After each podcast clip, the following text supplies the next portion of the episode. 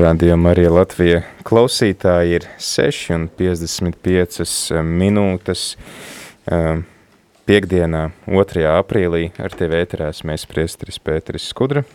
Un es Rita. Un laiks lielās piekdienas Kristus ciešanu dievkalpojumu translācijai no Vatikāna, no Svētā Pētera bazilikas, kur mēs sekojam līdzi, tad lūdzamies ar visu baznīcu, un tad, jā, mēs arī redzam, ka baznīcā, baznīcā ir jau sapulcējušies liturģijas dalībnieki, lai pagodinātu Jēzus ciešanas, lai pagodinātu Jēzus ciešanas, tad šī liturģija sāksies, liturģija sāksies ar to, ka sākumā mēs pagodināsim krustu, Arī tie, kas nevaram būt tagad klātesoši baznīcā, kas esam mājās, varam nomesties krusta priekšā ceļos. Arī redzam, ka nāk uh, procesijas pavadībā pāvis Francisks uh, sarkanās liturģiskās krāsas drēbēs, kas simbolizē ciešanas, uh, kas simbolizē arī svēto garu, un tad kādu brīdi viņš pavadīs nogūlies uz zemes. Mēs visi pārējie tad varam tagad nomesties ceļos krusta priekšā, kuram jau nu mājās ir kāds krusts.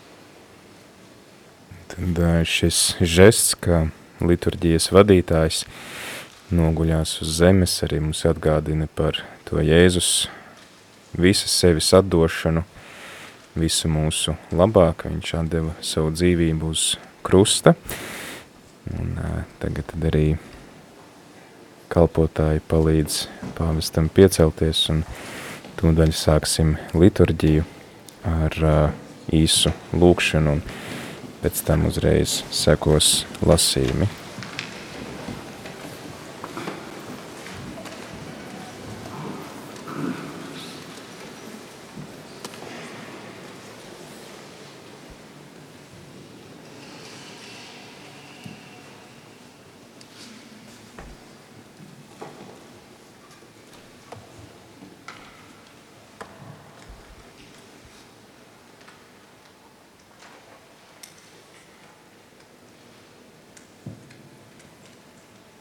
Arī tad šodien vēl baznīcās krusti ir aizklāti un tad arī šodien pēc sprediķa, pēc pārdomām par šīs dienas Kristus ciešanu aprakstu arī tiks atklāts krusts un tiks parādīts pagodināšanai, kas arī simbolizē šo krusta ciešanu noslēpumu, caur kuru tad Jēzus ir glābis visu pasauli.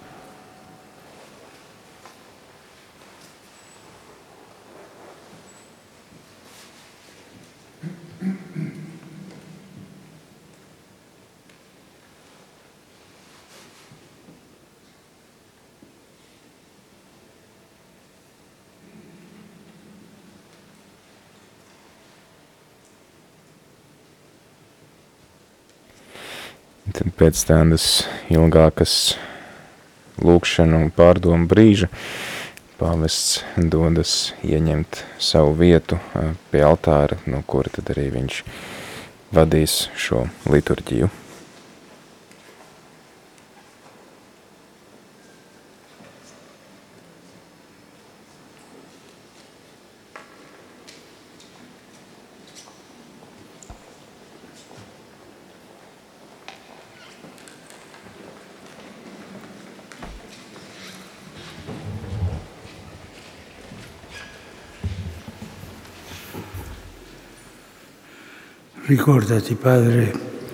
Kungs, Dievs, atceries savus žēlsirdības darbus un savā mūžīgajā gādībā svētī mūs tavus kalpus, kuru dēļ Kristus tavs vienzimušais dēls ar savām ciešanām un nāvi iestādīja lieldienu noslēpumu.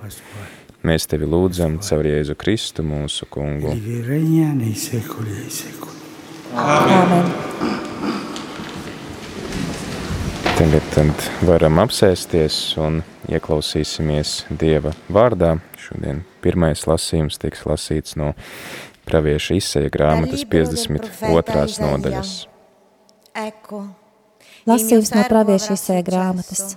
Redzi, manam kalpam labi veiksies, viņš izcelsies, tiks pagodināts un kļūs ļoti cildens.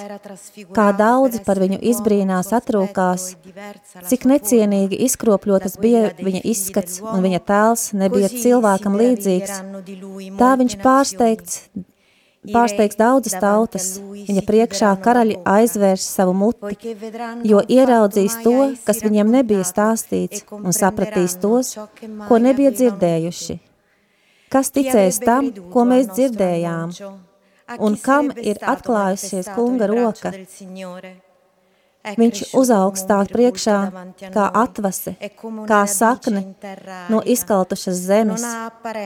Viņam nebija nekāda jaukuma, nec skaistuma, ka mēs viņu uzlūkotu, nec arī izskata, ka mums viņš patiktu.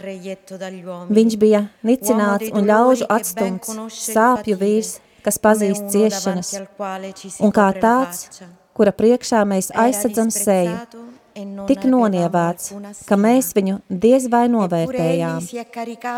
Taču viņš nesa mūsu grūtumu un uzņēmās mūsu ciešanas, bet mēs viņu uzskatījām par sodītu, Dieva šaustītu un pazemotu. Viņš bija ievainots mūsu grēku dēļ un mūsu noziegumu dēļ satriekts. Viņš saņēma sodu, lai mēs gūtu mieru. Caur viņa brūcēm mēs esam dziedināti. Mēs visi maldījāmies kā avis un aizgājām katrs savu ceļu, bet kungs uzlika viņam mūsu visu pārkāpumus. Viņš tika mocīts un pats to ļāva un neatvēra savu muti. Kā jērs, kas tiek vecs uz kaušana, kā aus, kas paliek klusa savu cirtēju priekšā, tā viņš neatdarīja savu muti. Pēc varmācības un tiesas viņš tika aizrauts projām. Kam tad rūp viņa liktenis? Viņš tika paņemts no dzīvo zemes, manas tautas noziegumu dēļ saistīts un nonāvēts. Kapu tie viņam ierādīja, pie bezdieviem, tomēr viņa atdevuši vietu, atdusas vieta bija starp bagātajiem, jo viņš netaisnību nebija darījis un viltus nebija uz viņa lūpām. Bet kungs gribēja viņu satriekt ciešanās.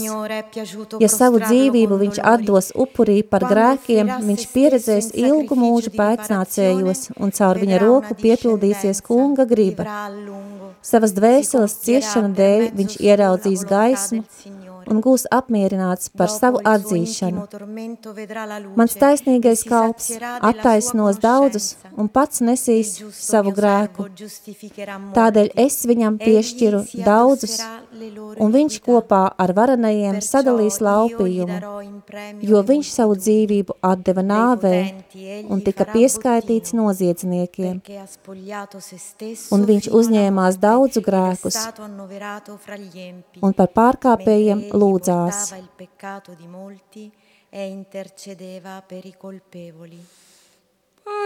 Tie ir svēto rakstu vārdi. Pateicība Dievam.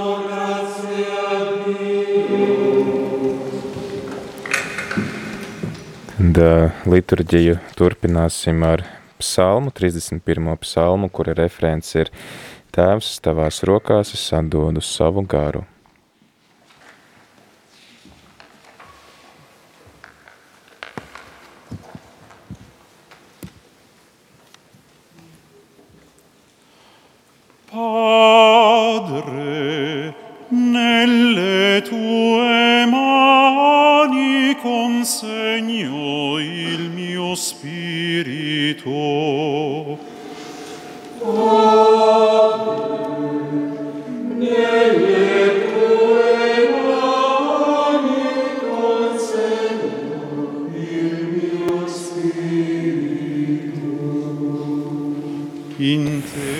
Uz tevi, kungs, es ceru, nemūžam, lai es netieku apkaunots, savā taisnībā atbrīvo mani, tavās rokās es atdodu savu garu, tu atpestīsi mani, kungs, uzticīgais Dievs.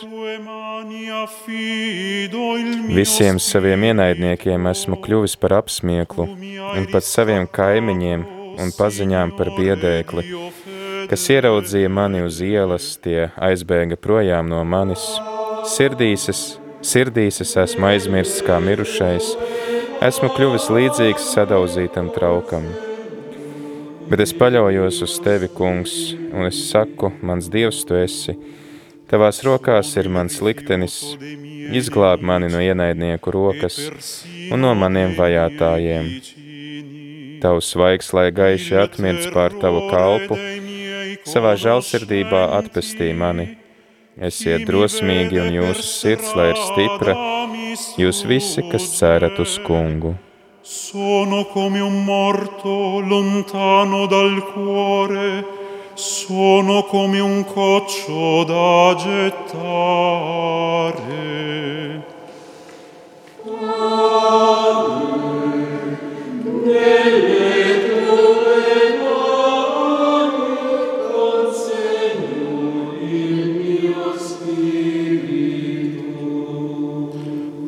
io confido in te, Signore, dico, tu sei il mio Dio, i miei giorni sono nelle tue mani.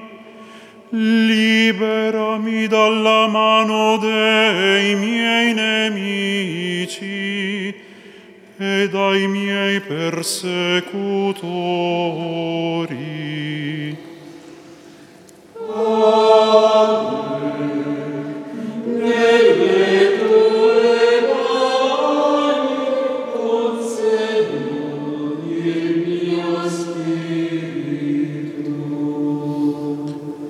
sul tuo servo fa splendere il tuo volto, salvami per la tua misericordia, Siate forti, rendete saldo il vostro cuore, voi tutti che sperate nel Signore.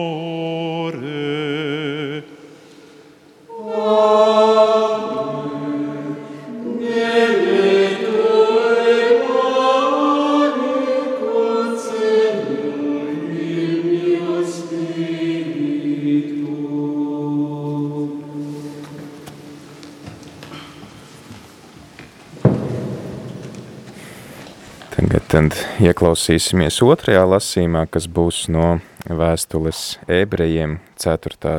nodaļas 14. līdz 16. pantam līdz 5. nodaļai. Dalla lettera agli ebrei.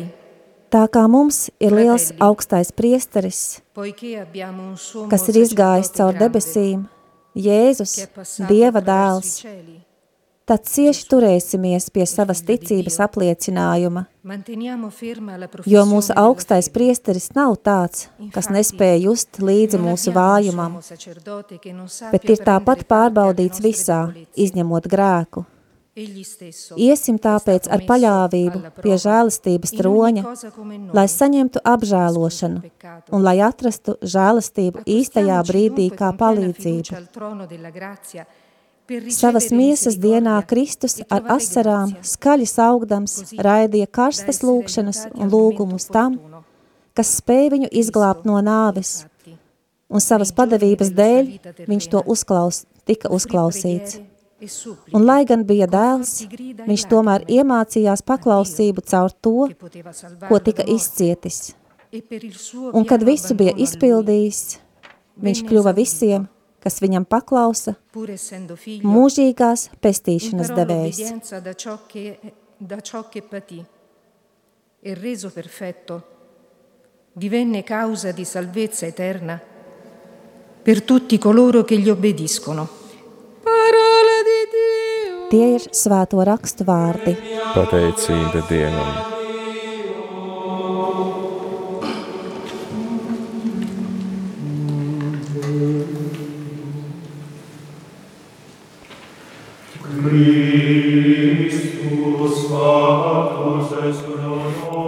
Mūsu dēļ Kristus kļuva paklausīgs līdz nāvei, līdz pat krusta nāvei. Tādēļ Dievs viņu paaugstināja pāri visam un deva viņam vārdu, kas ir pāri pār katru vārdu.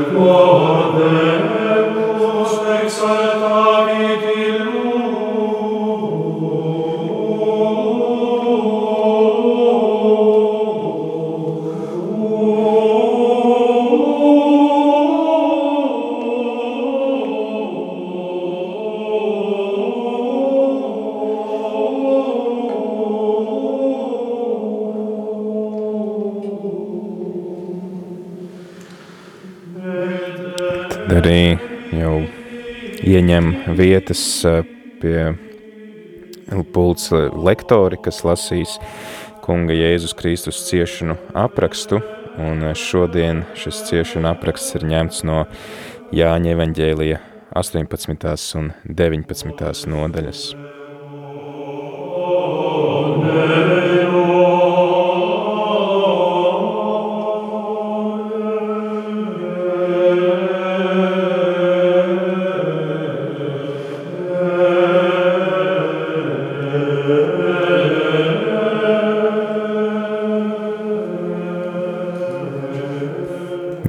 Kas piedalāmies šajā liturģijā attālināti, varam savās mājās arī pagodināt šo ciešanu aprakstu pieceļoties kājās.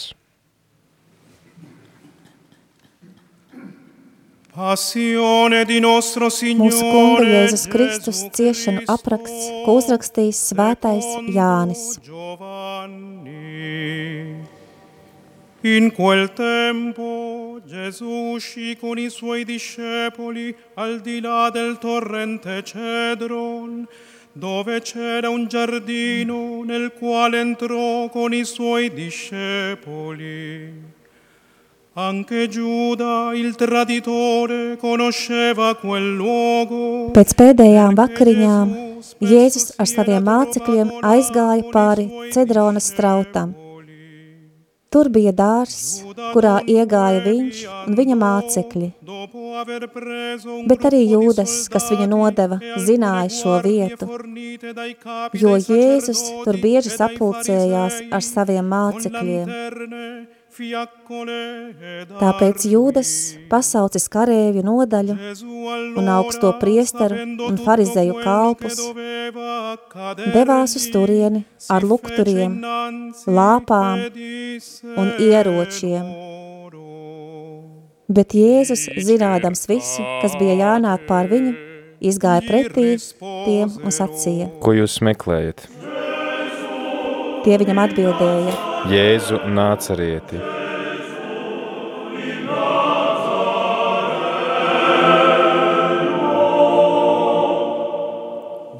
Viņš tiem sacīja. Es tas esmu. Tie atkāpās un nokrita pie zemes. Tad viņš tiem otrais jautāja.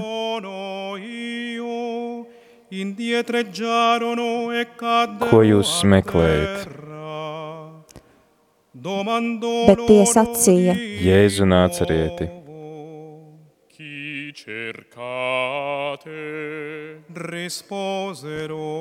Jēzus atbildēja. Es jums teicu, tas esmu es. Tādēļ, ja jūs meklējat mani, tad ļaujiet šiem aiziet. Gesù replicò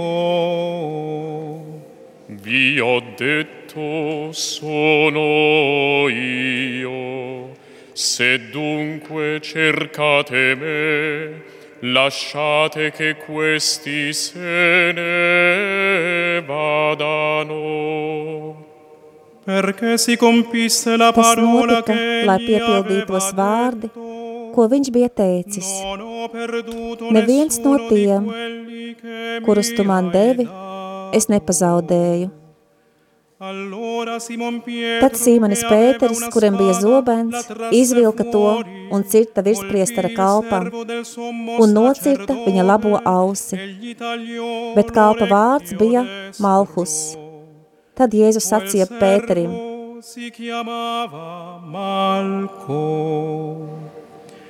Gesù allora disse a Pietro, Bāz zobenu makstīja. Vai tad man nav jāizdzer biķeris, ko tēvs man ir devis? Non dovrò berlo.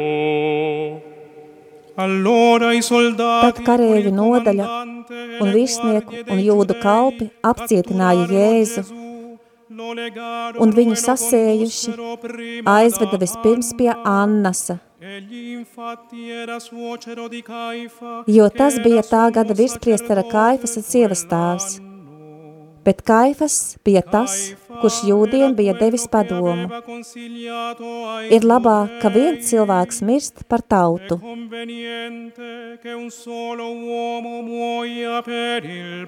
bet Sīmanis Pēteris un otrs māceklis sekoja Jēzum. Šis māceklis bija virspriesterim pazīstams un kopā ar Jēzu iegāja virspriestera pagalmā. Bet Pēteris stāvēja ārā pie vārtiem. Tad šis otrais māceklis, kas bija pazīstams virspriesterim, izgāja un parunājis ar vārtu sargātāju, ieveda iekšā Pēteri.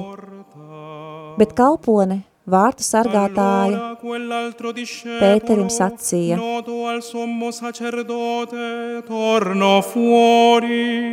parlò alla portinaia e fece entrare Pietro. E la giovane portinaia disse a Pietro, Non sei anche Vai tu tik arī tu neesi viens no šī cilvēka mācekļiem? viņš atbildēja.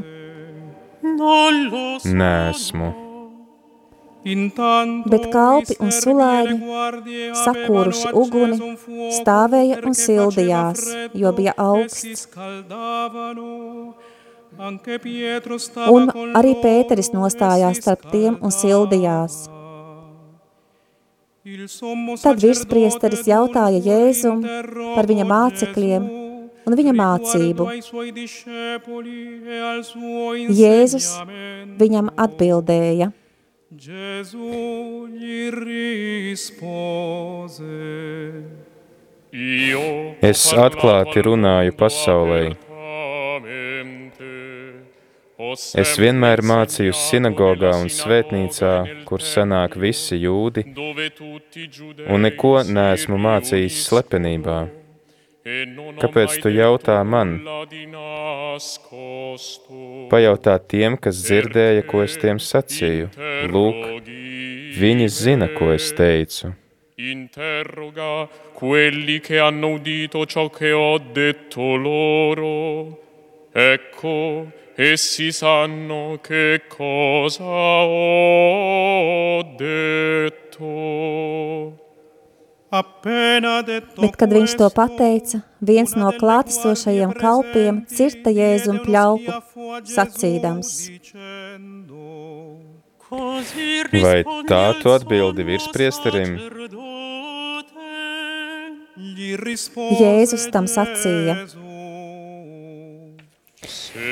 Ja es slikti pateicu, tad pierādi, ka slikti, bet ja labi, kāpēc tu man sit?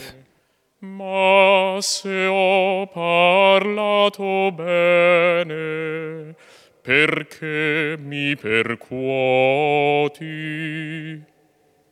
Pēc tam Annas viņu sasietu aizsūtīja pie virspriestera Kaifasa, bet Sīmanis Pēteris stāvēja un sildījās. Tad tie viņam sacīja. Vai arī tu neesi viens no viņa mācekļiem?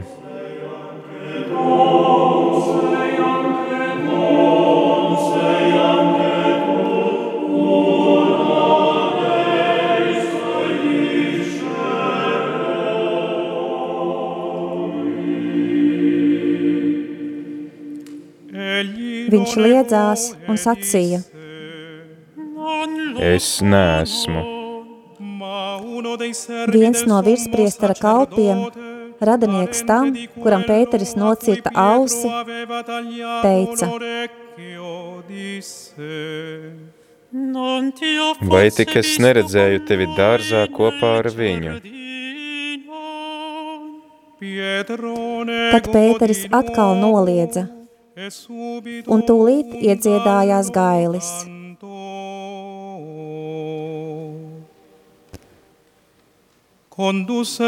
No kaifasa tie aizveda Jēzu uz tiesas namu. Bija agrs rīts. Paši tie negāja iekšā tiesas namā, lai nepaliktu nešķīsti un lai varētu ēst pasku. Tādēļ Pilāts izgāja pie tiem ārā un sacīja, Kādu apsūdzību jūs ceļat pret šo cilvēku? tie atbildēja viņām sacīdami, Ja viņš nebūtu ļaundaris, mēs tev viņu nenodotu.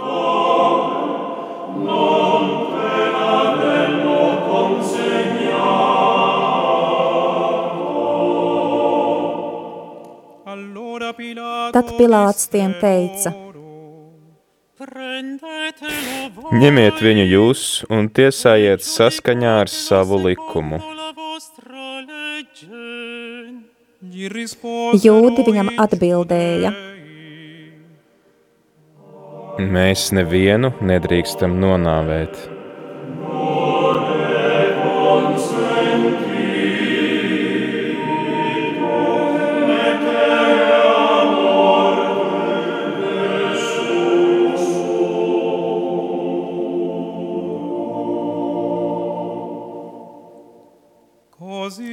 Tā piepildījās Jēzus vārdi, ko viņš teica, norādīdams, kādā nāvē viņam būs jāmirst.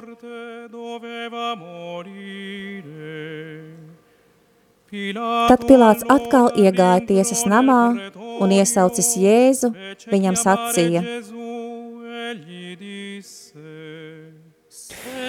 Vai tu esi jūdu ķēniņš? Jēzus atbildēja, Vai tu pats no sevis to saki, vai arī citi par mani tev ir stāstījuši?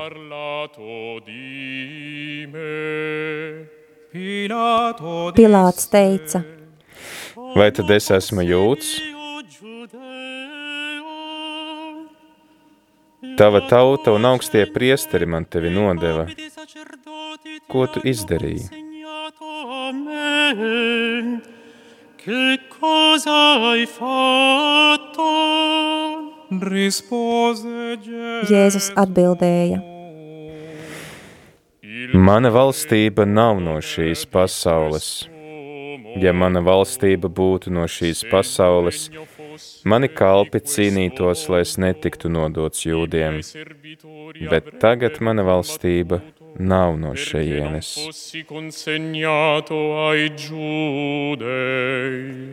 Ma il mio regno non è di qua giù.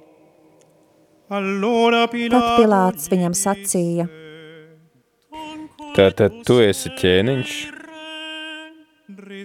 Jēzus atbildēja, Jā, es esmu ķēniņš. Tāpēc es esmu dzimis un tāpēc nācis pasaulē, lai liecinātu par patiesību. Katrs, kas ir no patiesības, klausa manai balsī. Per dare testimonianza alla verità. Chiunque è dalla verità, ascolta la mia voce. Pilāts viņam teica, Kas tad ir patiesība?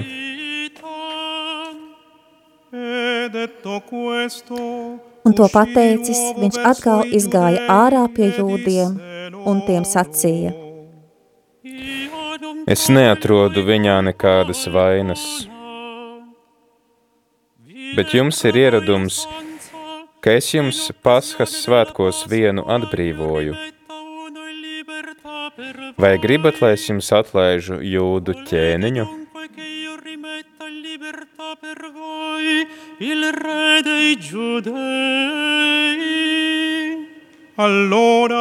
Bet tie atkal sāka kliegt sacīdami. Ne viņu, bet gan Barabu.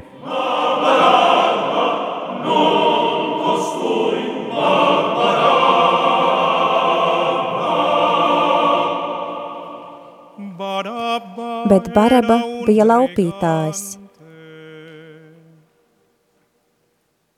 Tad Pilāts ņēma Jēzu un lika viņu šaustīt, un karēvi no ērkšķiem nopinuši vainagu, uzlika to viņam galvā,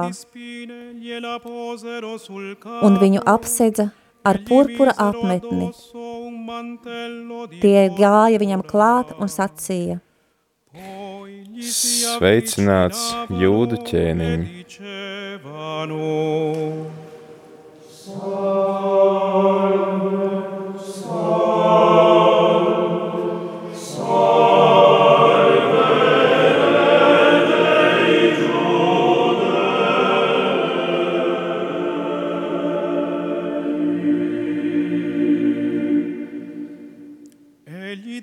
un sita viņam vaigā. Un Pilāts vēlreiz izgāja ārā un tiem sacīja, Lūk, es viņu izvedu ārā pie jums, lai jūs zinātu, ka es neatrodu viņā nekādas vainas. Tā Jēzus ērkšķi vainagā un purpura apmetnī izgāja ārā. Un Pilāts tiem teica, Lūk, cilvēks! Augstie priesteri un kalpi, ieraudzījuši viņu, sāka kliegt, sacīdami. Sit krustā, sit krustā.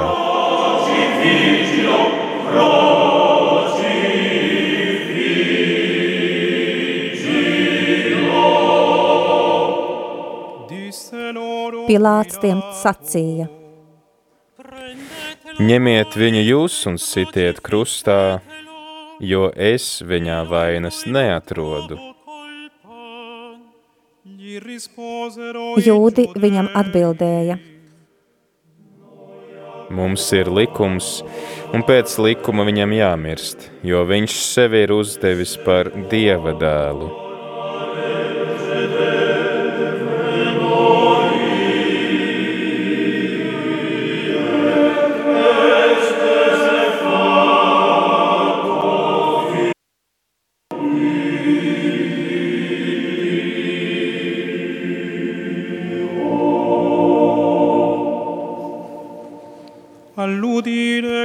Kad Pilāts izdzirdēja šos vārdus, viņš izbijās vēl vairāk, un iegājis atkal tiesas namā, Jēzum jautāja.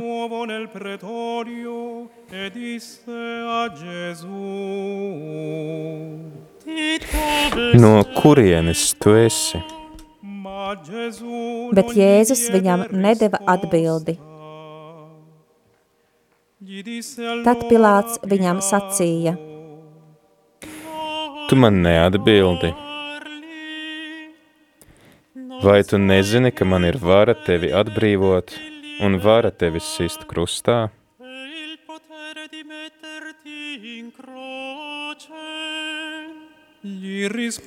Jēzus atbildēja: Tev nebūtu nekādas varas pār mani, ja tā tev nebūtu dota no augšas. Tādēļ tam, kurš mani tev nodeva, ir lielāks grēks. a un peccato più grande. No šī brīža Pilārs centās viņu atlaist. Bet jūdi kliedza sacīdami. Ja tu viņu atlaidīsi, tu neesi ķeizara draugs. Katrs, kas sevi taisa par ķēniņu, pretojas ķeizaram.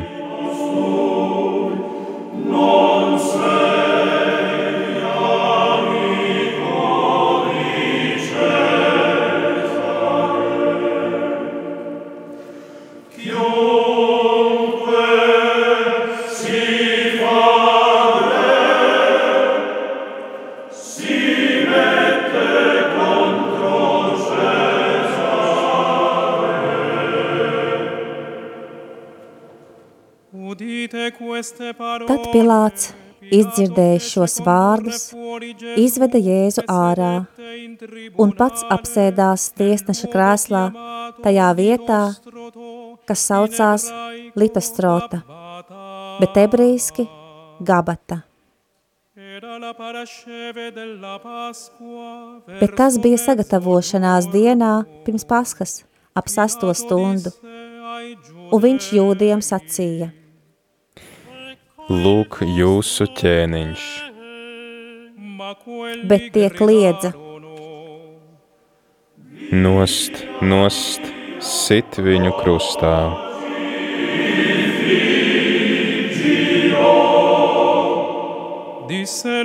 Pilāts tiem teica. Vai es lai situ krustā jūsu ķēniņu? Augstie priesteri atbildēja. Mums nav ķēniņa, tikai ķēzars.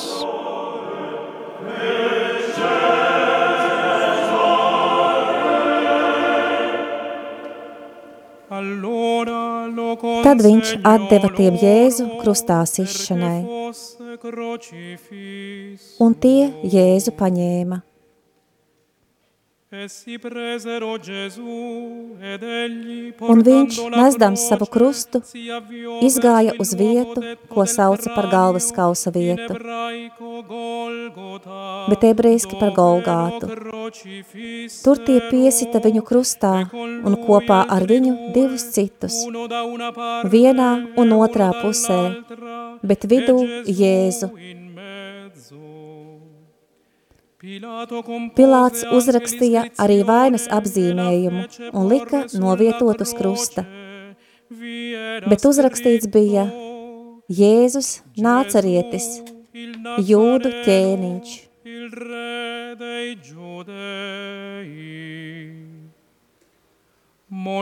Šo uzrakstu lasīja daudzi jūdi, jo vieta, kur Jēzus bija piesists krustā, bija tuvu pilsētai, un rakstīts bija ebreju, latīņu un grieķu valodā.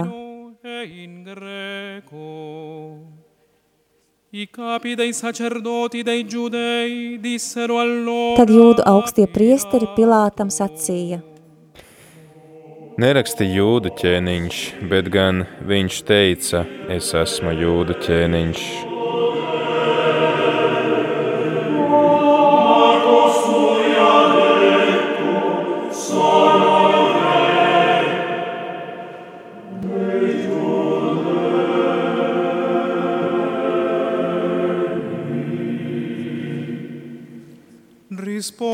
Pilāts atbildēja: Ko rakstīju, to uzrakstīju.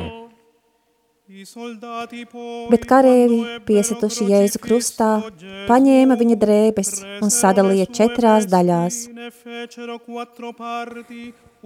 Katram karēvim pa daļai, un paņēma arī svārkus.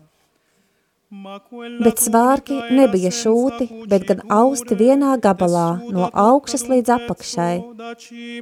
Tāpēc tie sacīja cit citam.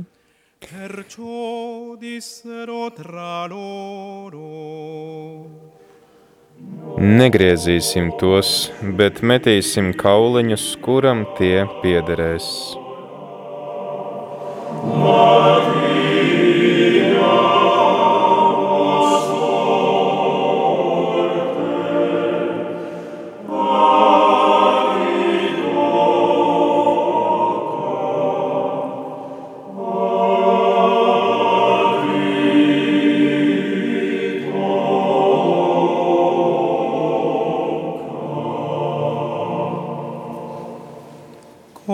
Tā piepildījās rakstu vārdi. Viņš, viņi sadalīja savā starpā manas drēbes, bet par maniem svārkiem meta kauliņus. Un karēvi tā izdarīja. E i soldati fecero così. Bet pie Jēzus krusta stāvēja viņa māte un viņa mātes māsa Marija, Kleofa sieva un Marija Magdalēna. Tad Jēzus ieraudzīja māti un līdzās stāvošo mācekli, kuru viņš mīlēja, sacīja mātei. Disse alla madre. Sieviete, lūk tavs dēls.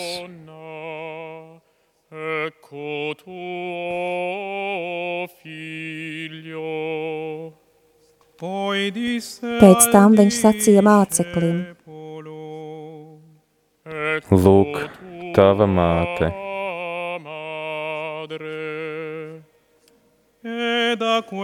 Un no tā brīža māceklis paņēma viņu pie sevis. Pēc tam Jēzus, zinādams, ka viss jau ir izpildīts, lai piepildītu tos raksti, sacīja. Man slāpst. Tur bija nolikts traukts, trauks pilns ar etiķi, tāpēc tie uzsprauda uz īzakas stiebra ar etiķi piepildītu sūkli un pacēla to viņam pie mutes. Ieņēmis etiķi, Jēzus sacīja.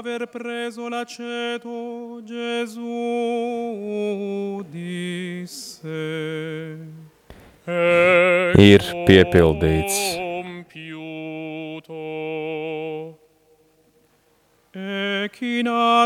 Un galvu noliecis, viņš atdeva garu. Tagad pagodināsim Jēzus ciešanas ar nomešanos ceļos un pavadot kādu brīdi klusumā.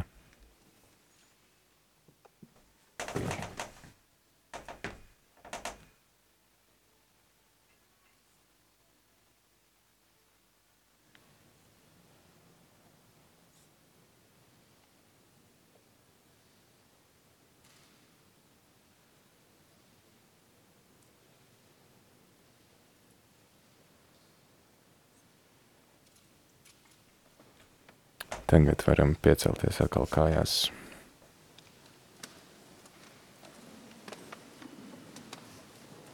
Un turpināsim lasīt Kristus ciešanu aprakstu.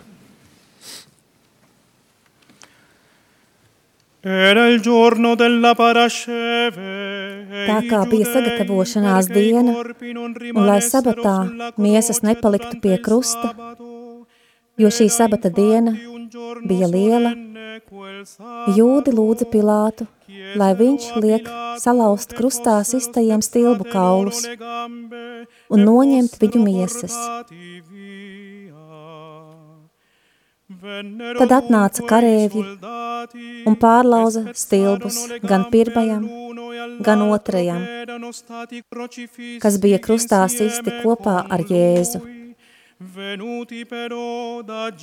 Bet, kad tie piegāja pie Jēzus un redzēja, ka viņš jau ir miris, tie viņam kaulus nelauza. Tikai viens no karēļiem ar šķērpu pārdūra viņa sānu, un tūlīt iztecēja asinis un ūdens.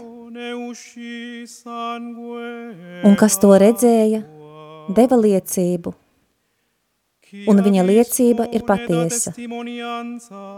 Un viņš zina, ka runā patiesību, lai arī jūs ticētu, jo tas ir noticis, lai piepildītos raksti. Viņa kauli netiks salauzti. Un arī citā vietā raksti saka, viņi raudzīsies uz to, kuru ir pārdūruši.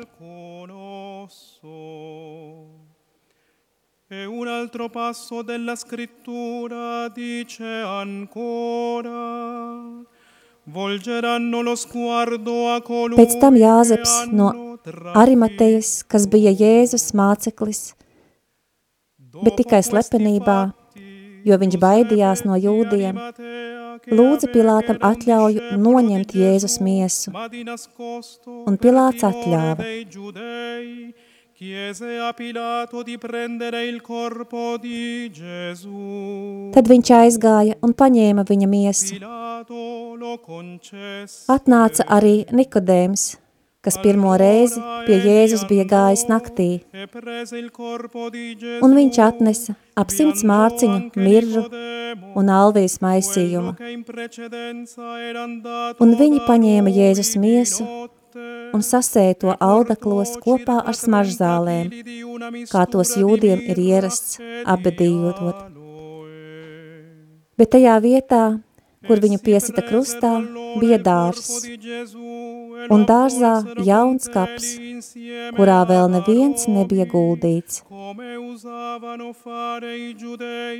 per preparare la sepoltura.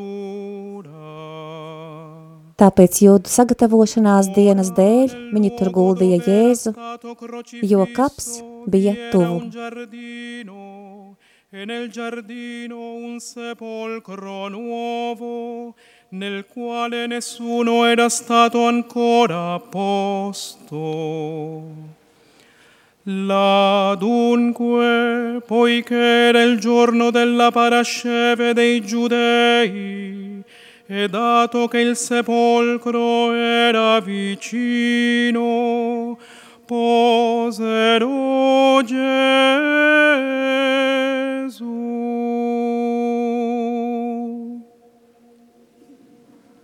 Parola del Signore.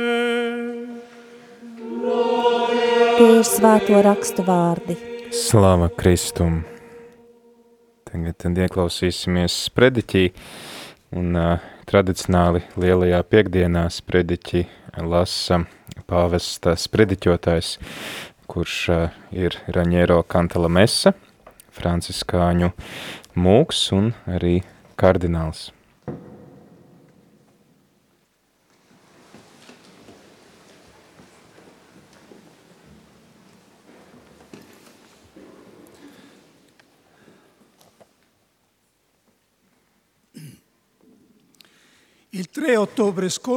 2020. gada 3. Oktāb, oktobrī pie Svētā Asīzes Franciska kapas svētais tēvs pāvests Francisks parakstīja encikliku par brālību un sociālo draudzību. Visi brāļi. Īsā laika posmā tā daudzās sirdīs atmodināja tiekšanos pēc šīs universālās vērtības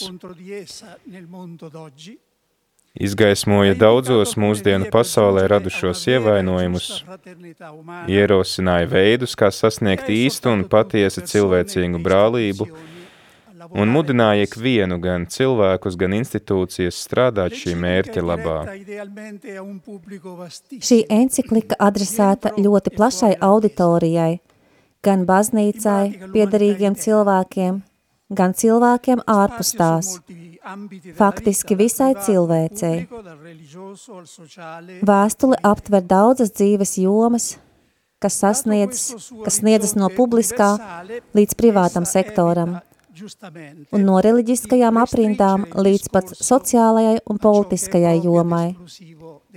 Ņemot vērā enciklikas universālo vērienu, tā izvairās ierobežot diskusijas par tikai kristiešiem raksturīgiem un piemītošiem aspektiem. Tomēr enciklikas noslēgumā ir punkts, kurā apkopoti evaņģēlija pamati par brālību. Tā ir īsa, taču ar saviņojošu nozīmi, kas skan šādi. Citi dzer no citiem avotiem. Mums cilvēciskās cieņas un brālības avots ir Jēzus Kristus evaņģēlijs. No tā izriet baznīcas kristīgajai domai un darbībai par prioritāti ir izvirzītas attiecības – sastapšanās ar otra cilvēka svēto noslēpumu, universāla kopība ar visu cilvēces ģimeni, kā visu cilvēku aicinājumu. Krusta noslēpums, ko mēs godājam, liek mums koncentrēties tieši uz kristoloģiskajiem brālības pamatiem, kas tika iedibināti Golgātā.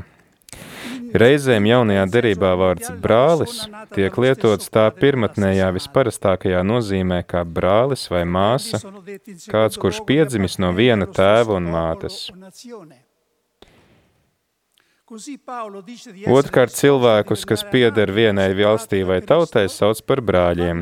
Pāvils ir teicis, ka viņš vēlētos būt nolādēts, atstumts no Kristus, ja tas nāktu par labi viņa brāļiem, viņa miesīgajiem cilsbrāļiem, izrēlēšiem. Šajā kontekstā, tāpat kā citos gadījumos, brāļi ir vispārējais apzīmējums, kas ietver vīriešus un sievietes, brāļus un māsas. Šī jēdziena nozīme paplašinās iekļaujot tajā ikvienu cilvēku, vienkārši tāpēc, ka viņš tāds ir. Šādā nozīmē brālis Bībelē reizēm tiek tulkots kā kaimiņš. Ik viens, kas ienīst savu brāli, nozīmē ik viens, kas ienīst savu kaimiņu. Kad Jēzus saka, ko jūs esat darījuši vienam no šiem maniem vismazākajiem brāļiem, to jūs esat man darījuši. Viņš ar to domā ikviena cilvēka, kam nepieciešama palīdzība iekļaušanu. Papildus šīm niansēm jaunajā derībā vārds brālis tiek lietots, lai apzīmētu specifisku cilvēku grupu. Mani brāļi ir Jēzus mācekļi, kuri atzīst viņa mācību. Kas ir mana māte un kas mani brāļi? Kas izpilda mana tēva prātu, kas debesīs, Tas ir mans brālis un māsa un māte. Lieldienas šajā ziņā iezīmē jaunu un izšķirīgu pavērsienu. Lieldienu noslēpumā Kristus kļūst par pirmdzimto starp daudziem brāļiem. Mācekļi kļūst par viņa brāļiem un māsām jaunā un ļoti dziļā nozīmē. Viņus vieno ne tikai ticība Jēzus mācībai, bet arī viņa garam, viņa jaunajai dzīvei kā augšām celtajam. Zīmīgi, ka tikai pēc augšām celšanās Jēzus pirmo reizi savus mācekļus nosauc par brāļiem. Viņš saka Marijai Magdalēnai, ej pie maniem brāļiem un saka tiem, es uzkāpju pie sava tēva un jūsu tēva, pie sava dieva un jūsu dieva. Vēstulē ebrejiem šis vārds tiek lietots tādā pašā nozīmē, jo kā tas, kas svētī, tā arī tie, kas tiek svētīti, visi ir no viena. Tāpēc viņš nekaunas tos saukt par brāļiem. Pēc lieldienu notikuma šis ir biežākais vārds brālis lietojums. Tas apzīmē brāli ticībā, kristīgās kopienas locekli. Tie arī ir miesīgi brāļi, taču viņus saista Kristus asinis. Jo Kristus ir arī Dievs. Viņa brālība ir gan unikāla, gan transcendentāla. Kristus brālība neaizstāja cita veida brālības, ko veido ģimene, tauta vai rase, bet gan tās godā. Visi cilvēki ir brāļi, kā viena dieva un tēva radības. Kristīgā ticība pievieno otro un izšķirošo dimensiju. Mēs esam brāļi ne tikai tāpēc, ka mums ir viens tēvs, jo viņš ir mūsu radītājs, bet arī mums ir viens brālis, Kristus, pirmdzimtais starp brāļiem, atpestīšanas dēļ. non solo perché abbiamo tutti lo stesso padre, ma perché abbiamo tutti lo stesso fratello, Cristo, che è primogenito tra molti fratelli.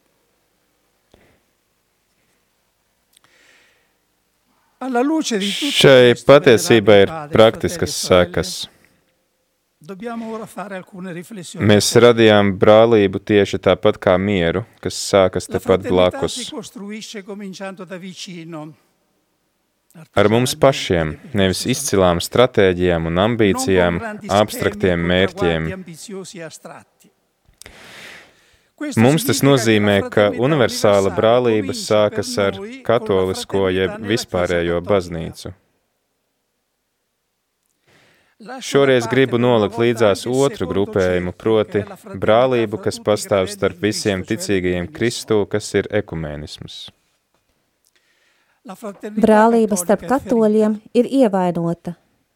Šķelšanās baznīcu starpā ir saplosījusi Kristus drānas driskās. Vēl ļaunāk. Katra sadriskātā strēmele ir sadalīta vēl mazākos gabaliņos. Protams, es runāju par cilvēcisko elementu, jo neviens nespējas saplēst patiesās Kristus drānas, viņa pārdabisko ķermeni, kuru atdzīvinājis svētais gars. Dieva acīs baznīca ir viena, svēta, katoliska un apustuliska, un tā paliks līdz pasaules beigām. Tomēr tas neattaisno mūsu sašķelšanās grupas, bet gan padara tās vēl vairāk vainīgas, un tam ir vēl lielāku spēku, ar vēl lielāku spēku jāmudina mūs tās dziedināt.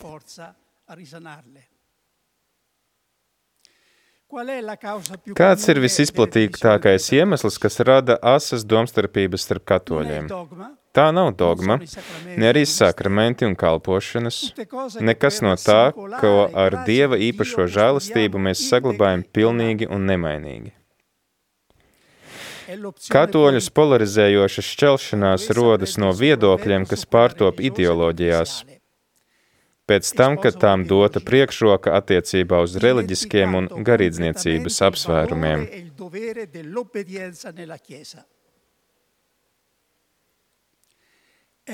Daudzās pasaules vietās šī šķelšanās patiešām eksistē, lai gan par tām atklāti nerunā vai tās noliedz. Tas ir grēks tā pamat nozīmē. Cilvēku sirdīs šīs pasaules valstība kļūst svarīgāka nekā Dieva valstība.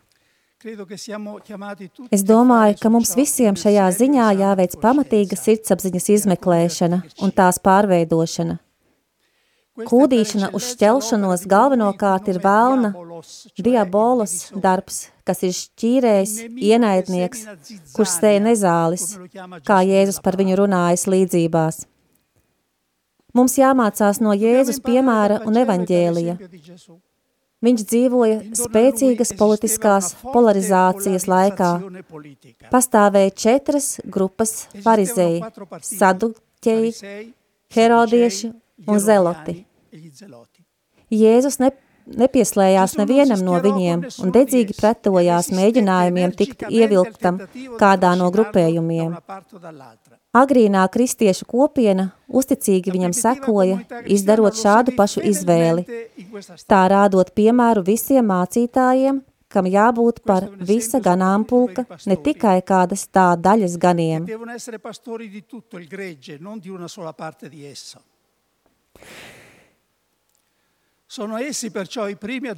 Mācītājiem pirmajiem pamatīgi jāveic sirdsapziņas izmeklēšana. Viņiem jāpajautā sev, uz kurieni viņi vada savu ganāmpulku, uz savu viedokli vai Jēzu. Vatikāna otrais koncils, jo īpaši laicīgajiem cilvēkiem uzticēja izskaidrot evaņģēlijas sociālo, ekonomisko un politisko ietekmi uz praktisko dzīvi dažādās vēsturiskās situācijās vienpār, vienmēr cieņpilni un miermīlīgi.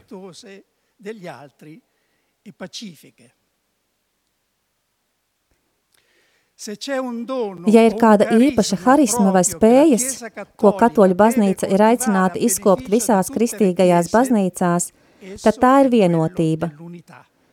Svētā tēva nesenais ceļojums uz Irāku ļāva mums skaidri redzēt, cik daudz nozīmē apspiestajām tautām vai cilvēkiem, kas pārdzīvojuši vajāšanu, nežēlību un karus, sajust piederību universālajam ķermenim, aizdodot balsi mēmajiem, lai viņu kliedzienu sadzirdētu pārējā pasaule un atjaunotos cerība.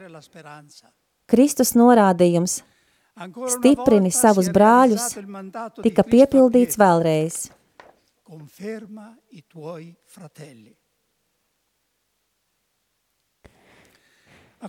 Viņam, kas mira pie krusta, lai savāktu vienkopus izklīdinātos Dieva bērnus, ar pazemīgu garu un nožēlas pilnu sirdi mēs skaitām lūkšanu, ar kuru pirms komunijas katrā misē pie viņa vēršas baznīca – Kungs Jēzu Kristu, tu teici saviem apustuļiem, mieru es jums atstāju, savu mieru es jums dodu, neskaties uz mūsu grēkiem, bet uz ticību, tavai baznīcai un laipni pieņem tās mieru un vienotību saskaņā ar tavu gribu. Tu dzīvosi un valdīsi mūžīgi mūžos. Āmen.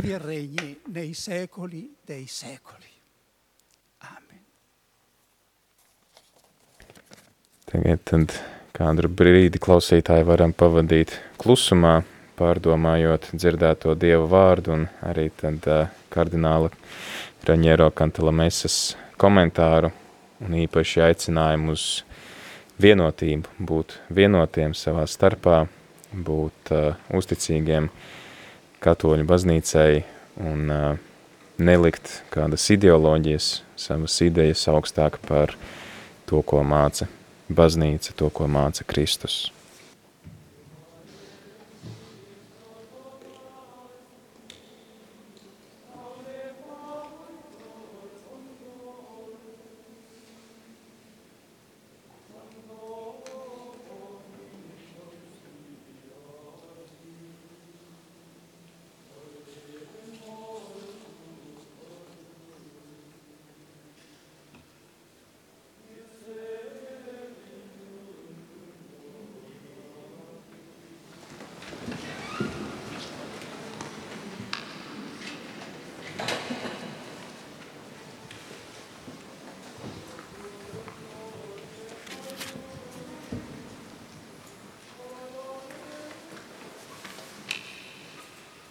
Tagad varam atkal piecelties kājās uz kopīgo lūkšanu.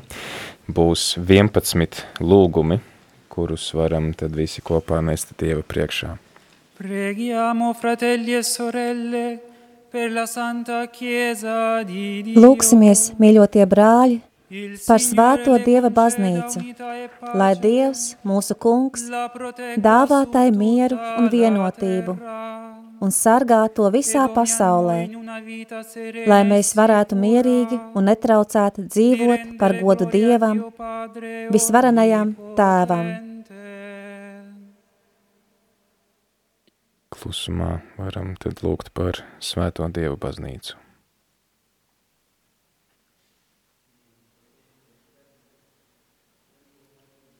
Visvarenais mūžīgais Dievs, kas Jēzu Kristu visām tautām atklāja savu godību, sargā tava žālsirdības darbu, lai tava baznīca, kas apņem visu pasauli, pastāvētu stipra ticībā, sludinot tavu vārdu caur Jēzu Kristu mūsu kungu. Āmen.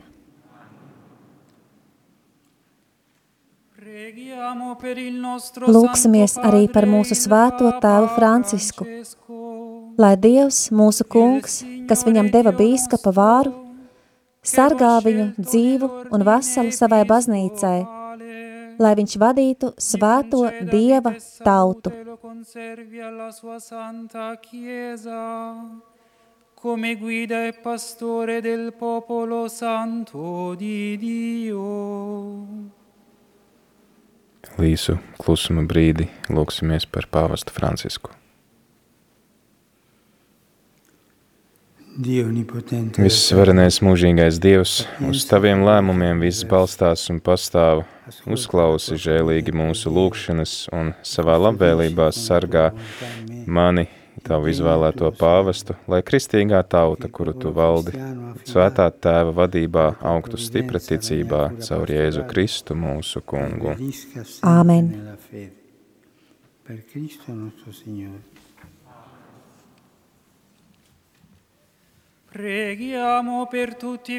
Lūksimies arī par mūsu bīskapu Spikņevu, par visiem bīskapiem, priesteriem un diakoniem, par visām baznīcas kārtām un visiem ticīgajiem ļaudīm.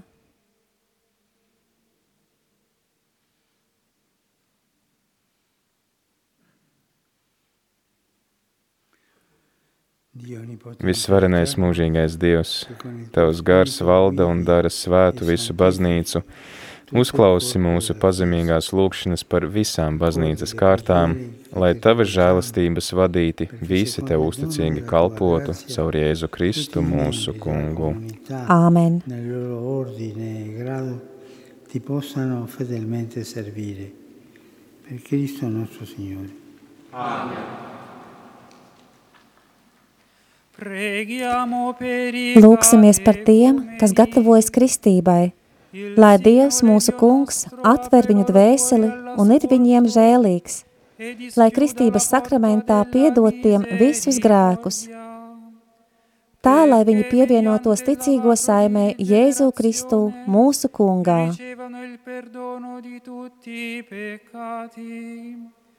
E siano incorporati in Cristo Gesù, Signore nostro.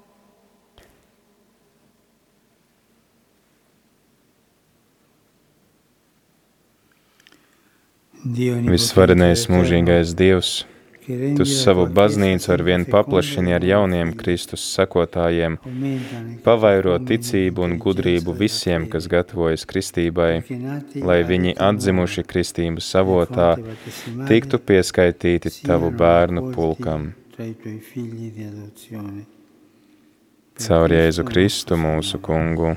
Āmen.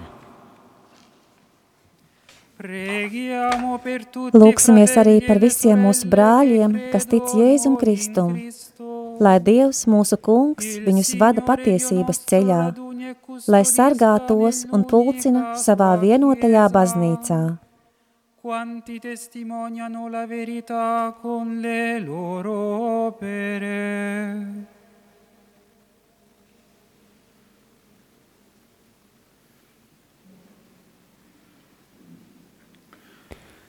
Visvarenais mūžīgais Dievs, kas pulcini kopā izklīdušās avis un tās sargā, paskaties žēlīgi uz Kristus ganāmpulku, lai tos, kurus svēdarīja viena kristība, vienotu arī ticība un savstarpējā mīlestība.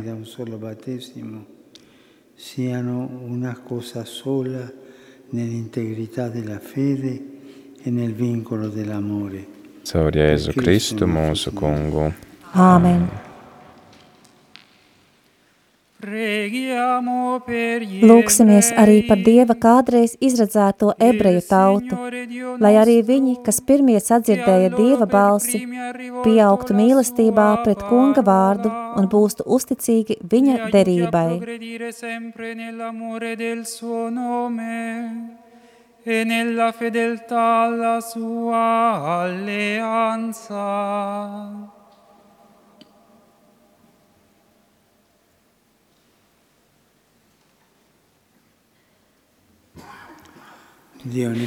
Visvarenais mūžīgais Dievs, kas Ābrahamam un viņa pēcnācējiem devi savus apsolījumus, uzklausi žēlīgi savas baznīcas lūgšanas.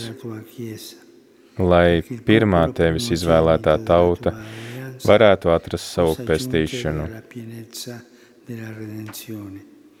Caur Jēzu Kristu mūsu kungu. Āmen.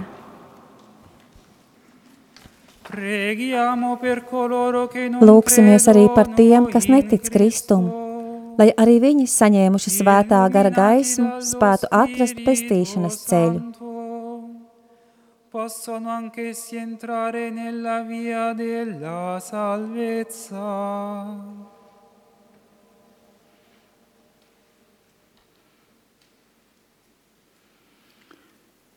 Visvarenais mūžīgais Dievs, Liec, lai tie, kas netic Jēzum Kristum, dzīvotu sirds vienkāršībā tavā priekšā un atrastu patiesību. Un mēs, pieaugot savstarpējā mīlestībā un tev sekojot, kļūtu pilnīgāki tavas mīlestības paudēji pasaulē. Caur Jēzu Kristu mūsu kungu. Āmen. Per Cristo nostro Signore.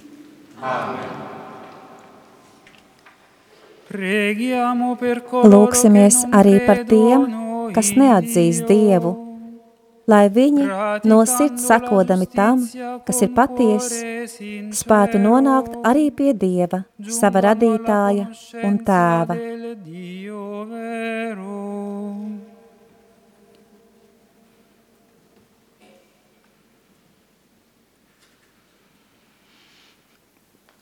Visvarenais mūžīgais Dievs, Tu visus cilvēkus esi tā radījis, ka viņi ar vien pēc tevis ilgotos un atraduši tevi iegūtu dvēseles mieru. Dari, lūdzam, lai gūt grūtos apstākļos, redzot tavas labvēlības pierādījumus un tavu ticīgo labos darbus, visi spētu atzīt tevi par vienīgo patieso Dievu un mūsu visu tēvu caur Jēzu Kristu mūsu kungu. Āmen.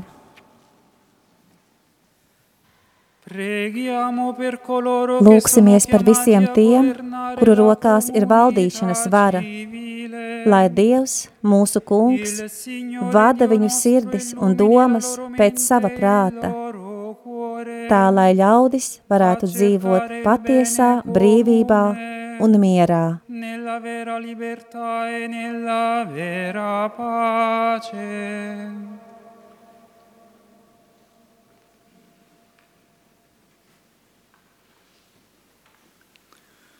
Visvarenais mūžīgais Dievs, Tavās rokās ir cilvēku sirdis un tautu likumi. Uzlūko žēlīgi tos, kuri vada cilvēku saimi, lai ar tavu žēlastību visā pasaulē valdītu miers, tautu labklājība un ticības brīvība.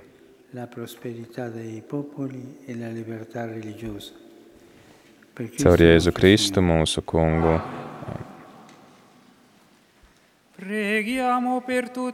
Lūksimies par cietējiem epidēmijas laikā. Mēs lūdzam par visiem tiem, kas cieš no šā brīža epidēmijas sekām, lai Dievs Tēvs dāvā veselību slimniekiem, izturību medicīnas personālam, mierināju ģimenēm un pestīšanu visiem mūžībā aizgājušajiem epidēmijas upuriem.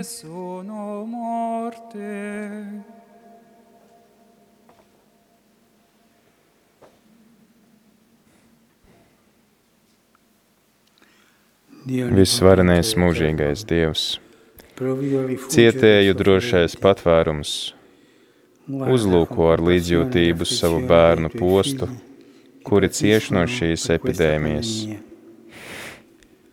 Mazini slimnieku sāpes, dod spēku tiem, kas par viņiem rūpējas, uzņem savā mierā tos, kas ir nomiruši, un visa šī pārbaudījuma laikā ļauj katram atrast mierinājumu tavā žēlsirdībā.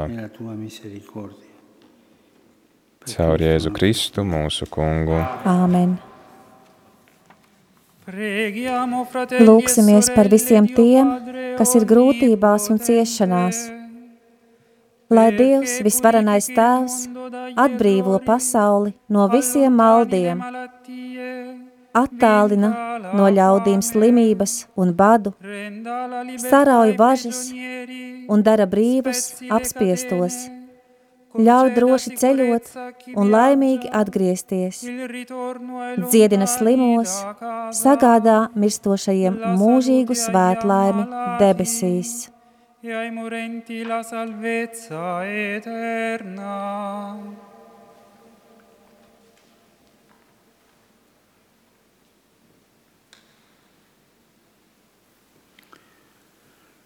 Visvarenais mūžīgais Dievs, noskumušo līksmība, cietēju stiprums, lai nonāk pie Tevis visu cietēju saucieni, un lai katrs var priecāties, kas savās grūtībās ir saņēmis Tavu atbalstu, caur Jēzu Kristu mūsu kungu. Āmen. Per Cristo nostro Signore. Amen. Tagad pēc vispārējās lūkšanas turpināsim ar Jēzus krusta pagodināšanu. Šeit arī tad redzam, ka dievnamā tiek ienests Jēzus krusts, to nes diekons, un arī mēs, kas esam mājās, tad varam paņemt rokās kādu savu krustu, kas mums ir par rokai, vai um, jā, pagodināt to, kur mums ir kā pie kādas sienas kāds krusts vai krusta attēls.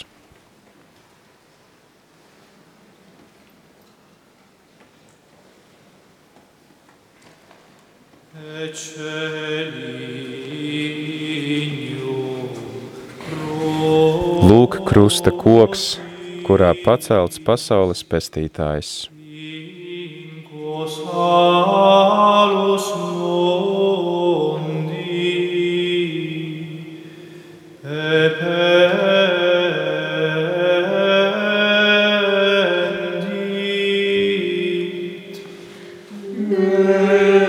Nāciet, godināsim viņu.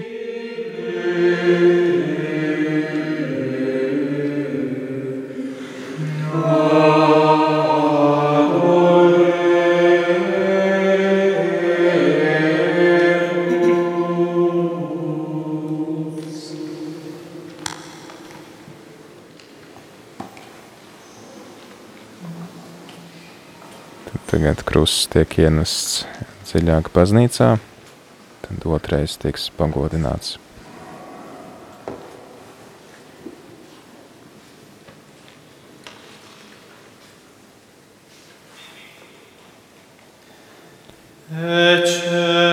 Lūk, krusta koks, kurā pacelts pasaules pestītājs.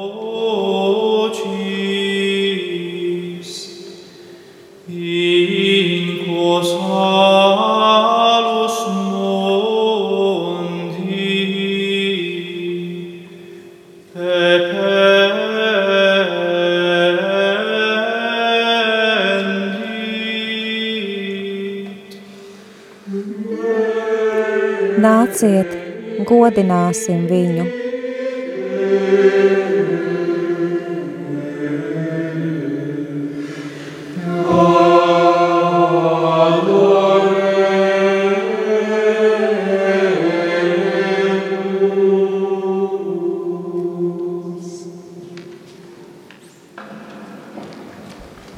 Tagad krusts tiks aiznests līdz altārim un pagodināts trešo reizi pašu dziedājumu.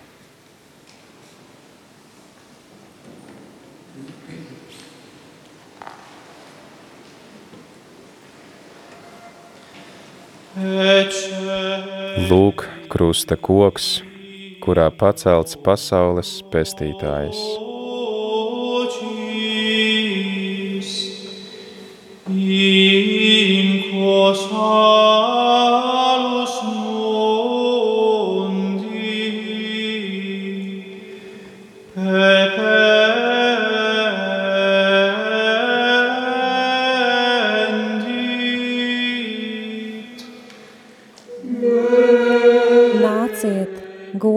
Godināsim viņu.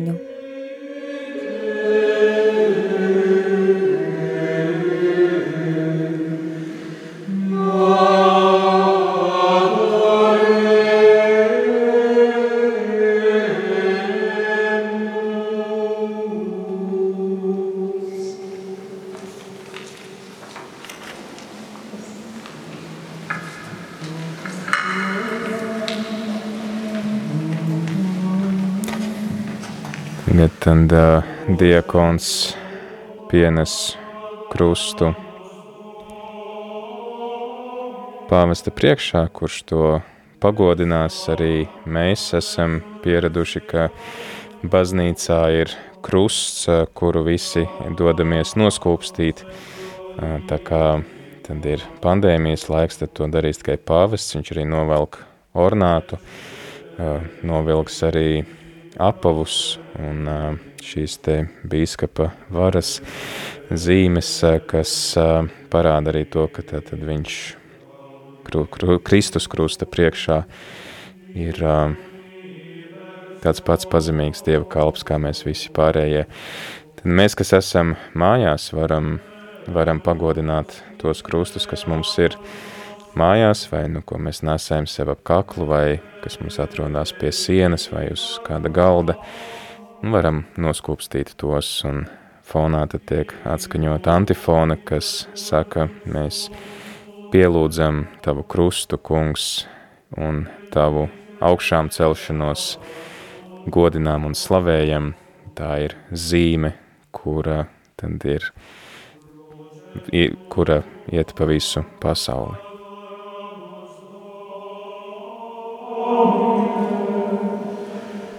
et sanctam resurrexionem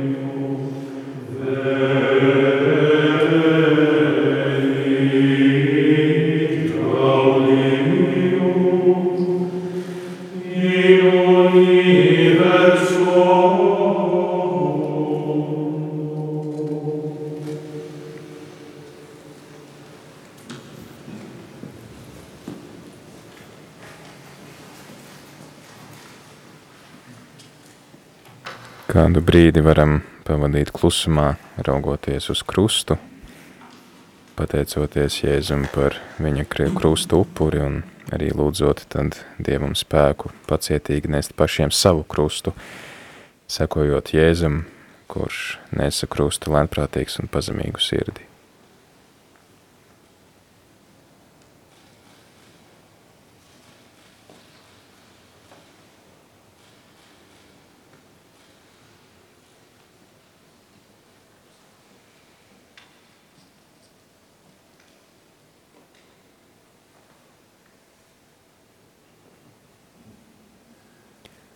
Tagad tad arī diekons pārnes krustu, novieto to altāra centrālajā daļā, lai tas visiem būtu redzams.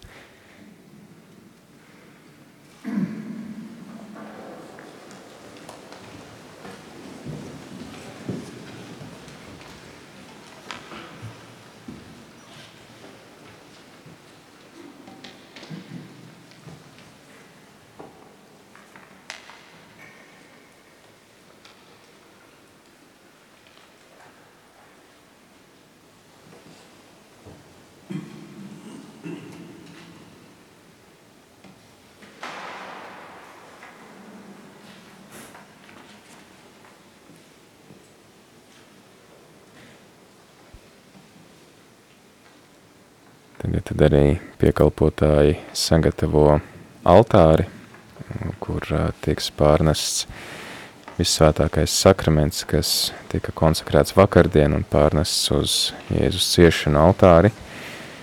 Diekons tad arī nes konsekrēto maizi un varēsim pieņemt, tad klātesošie varēs pieņemt svēto komuniju, mēs, kas sekojam šai translācijai attālināti, kuri nevarējām būt šī dievkalpojuma liturģijā klātesoši savās draudzēs, tad varam uzmodināt savā sirdī ilgas pēc garīgās komunijas žēlastībām un lūgt, lai tad Jēzus ienāk mūsu sirdī garīgā veidā.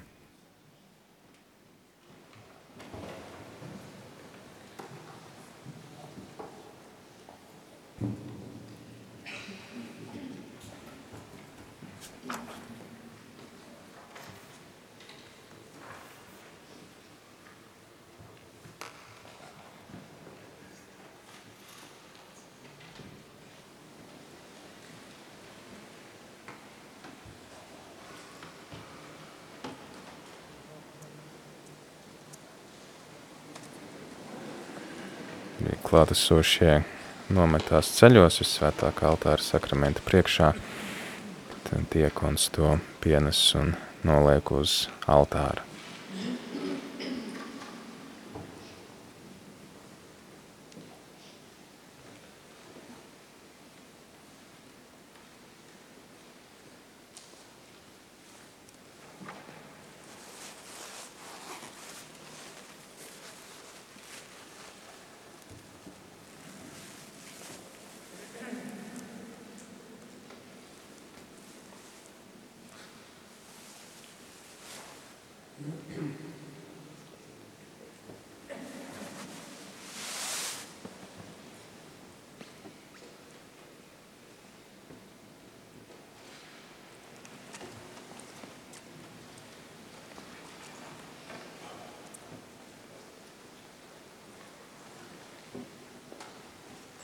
Pāvests dodās pie altāra, no kurienes viņš turpinās liturģiju. Un, kā ierasts pirms komunijas pieņemšanas, lūksimies lūkšanu, ko Jēzus mums ir mācījis.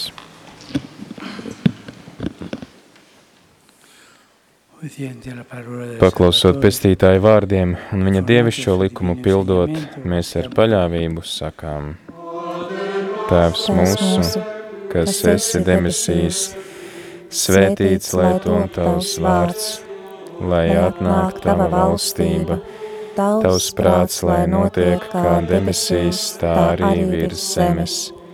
Mūsu dienascho maizi dod mums šodien, un piedod mums mūsu parādus, kā arī mēs piedodam saviem parādniekiem. Un neieved mūsu kārdināšanā, bet atpestī mūs no ļauna.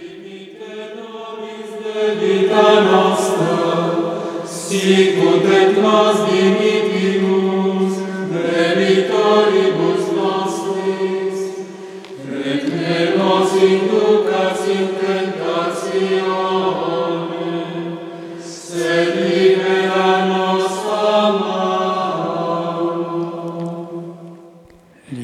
Atpestī mūsu kungs no visa ļaunā, dod lūdzam mieru mūsu dienās, lai ar tavu žēlastību mēs būtu pasargāti no katras nelaimes un grēka, drošā cerībā gaidot atnākam mūsu pestītāju kungu Jēzu Kristu.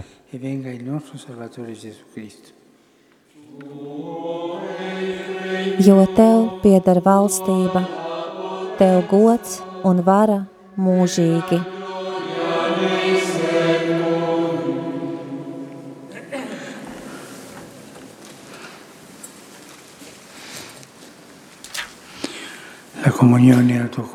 Kungs, Jēzu Kristu, tavas miesas un asiņu pieņemšana, lai tuvina mani nevis tiesai un pazudināšanai, bet gan tavai žēlastībai, kas sargā un dziedina manu dvēseli un miesu.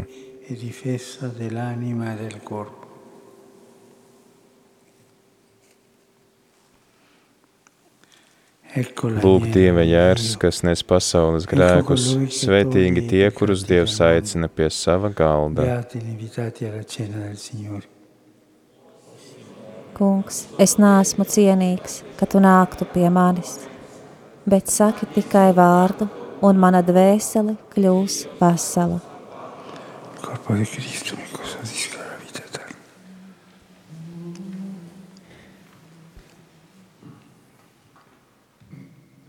Tagad, tad, kad tiks pieņemta svētā komunija baznīcā, mēs, kas nevaram fiziskā veidā pieņemt svēto komuniju, varam lūgt garīgās komunijas žēlastību. Mans Jēzu, es ticu, ka Tu esi klātesošs vissvētākajā sakramentā.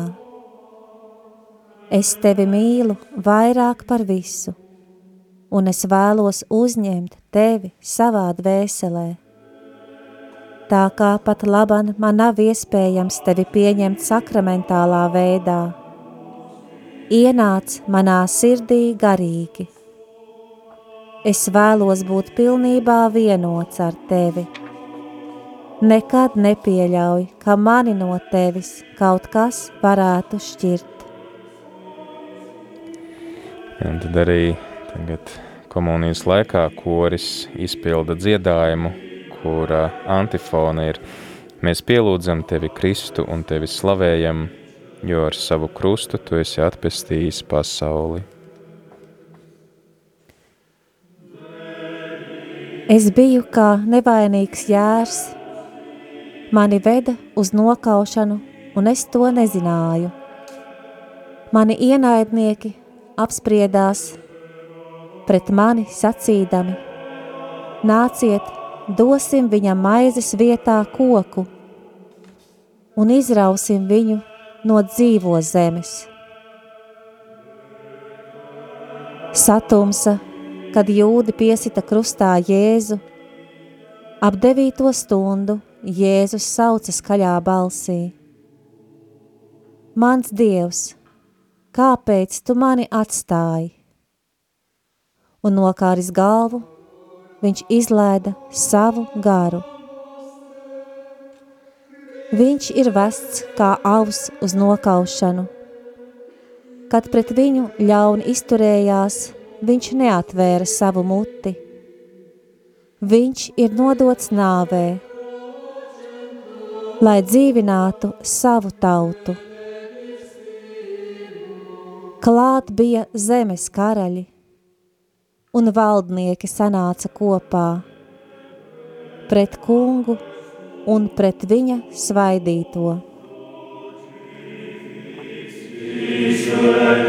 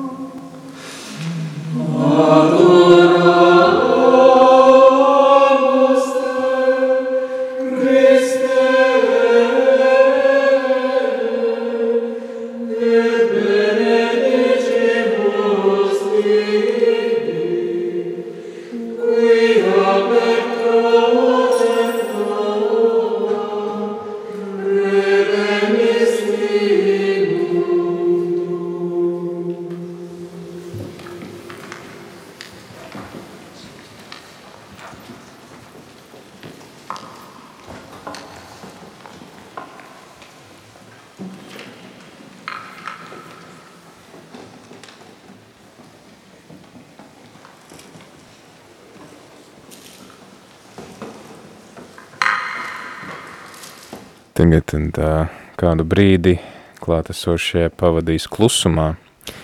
Arī mēs varam pavadīt tādā klusā personiskā sarunā ar kungu, lai viņš ienāk mūsu sirdīs, lai ienāk mūsu ikdienā, mūsu dzīvē, un uh, varam piedzīvot viņa klātbūtni, lai kur mēs tagad arī atrastos un pateikties viņam par to, ka viņš ir gatavs mums pa katram būt tik tūs, pateikties par to, ka viņš atdeva savu dzīvību par mums, un arī tad pateicoties par to, ka viņš turpina nākt pie mums Euharisties sakramentā.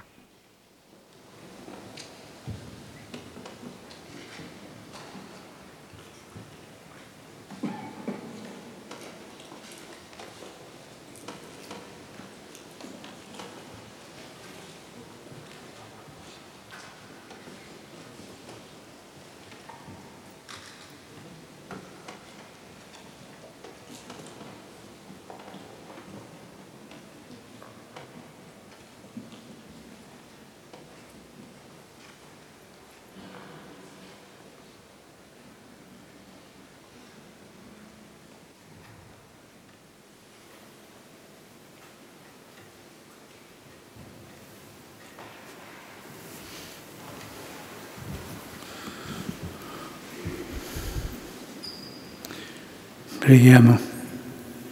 Lūksimies, visvarenais mūžīgais Dievs, ar Kristus nāvi un augšām celšanos, Tu esi mums līdzis atzimt jaunai dzīvei, sargā mūsos savas žālsirdības darbus, lai mēs piedaloties šai mūsu atpestīšanas noslēpumā, vienmēr dzīvotu Tavam godam, caur Jēzu Kristu mūsu kungu.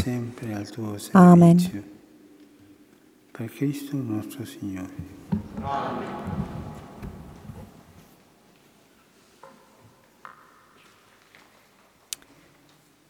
Tagad tad, uh, nebūs tāda parastā svētība, kāda tā ir pēc mises, bet tad pāvests lasīs tādu svētības lūkšanu par mums visiem. Inclinatevi per la benedizione. Nolieksim galvas svētībai.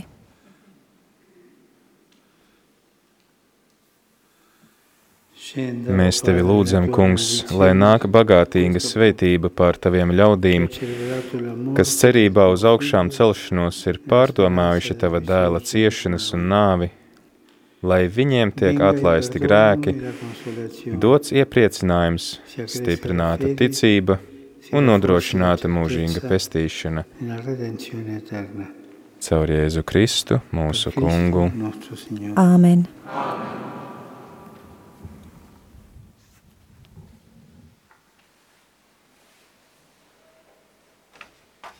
Tad, um, dargie klausītāji un arī mūsu Facebook un YouTube skatītāji. Ar šo tad arī noslēdzās šīs dienas liturģija, kura iesākās vakar vakarā ar Jēzus pēdējo vakariņu piemiņu, un šodien tad turpinājām šo liturģiju pagodinot Jēzus krustu, pārdomājot viņa ciešanas un nāvi, tad tagad ieejam tādā klusā laikā, kad baznīca nesvin sakramentus, kad tā pārdomā tagad Jēzus nāvi un guldīšanu kapā.